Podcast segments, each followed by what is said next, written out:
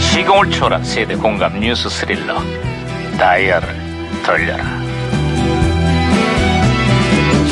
아 어디 보자 오늘은 또 무슨 기사가 나는 신문이라 볼까 아 반장님! 야, 야. 아, 반장님!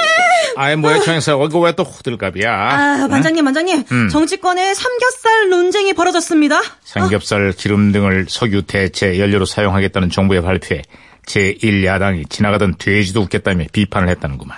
그런데 정작 이 정책은 야당이 여당이던 시절부터 추진한 정책이라 논란이야. 음, 가시죠, 반장님. 거긴 또 어딜 가. 오늘 점심은 삼겹살집에서 기름 좀 빼시죠. 우리도 국가 정책에 기여를 좀 해야겠어요. 아이고, 예. 아예 잘났어요. 아, 반장님, 야, 무전기 왜 반장님. 이러냐. 예, 무전기에서 신호가 오는데요? 이 무전기가 또 과거를 소환했구만. 아 여보세요. 나 2018년의 강반장입니다. 그쪽 누구세요?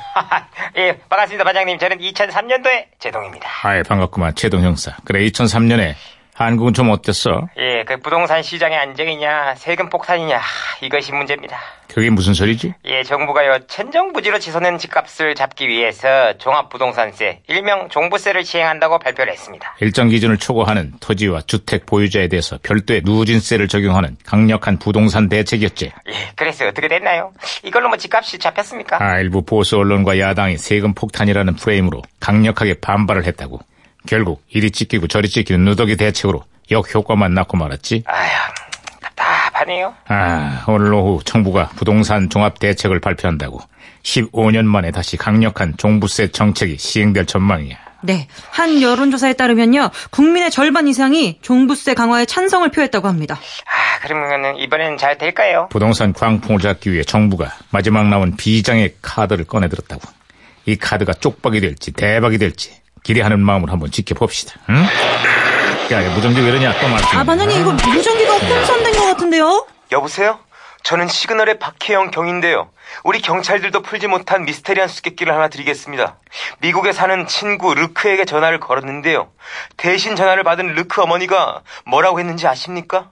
정답은 잔다 르크. 르크 지금 잔다. 잔다 르크. 이게 안, 웃, 안 웃깁니까? 이게 이상한. 안 웃겨. 아벼! 파! 파! 아, 잘했어 좀 정해서 그래 그래 그래. 억지 개그에 구찬 설명 거기다가 웃음 강요까지 아주 참을 수가 없군요. 아, 개동 형사 다시 연결됐어요. 예, 예, 예. 예, 요즘에 국민 배우 송강호 주연의 영화 살인의 추억이 요즘 장안의 화제인데요. 음. 화성 연쇄 살인 사건을 배경으로 한 작품인데 영화 내내 어찌나 손에 땀을 쥐게 하는지 아, 눈을 뗄 수가 없습니다. 그 영화 한 편으로 봉준호 감독이 세계적인 거장으로 떠올랐지. 네네. 송강호 씨의 마지막 대사도 정말 인상적이었습니다.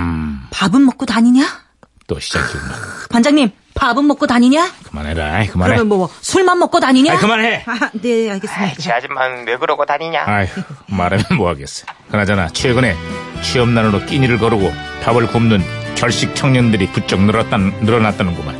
지금이 무슨 보릿고기도 아니고 최소한 청년들의 끼니만큼은 거르게 하지 말자고. 응? 밥은 먹고 다니냐? 아 시끄러. 못 먹었냐?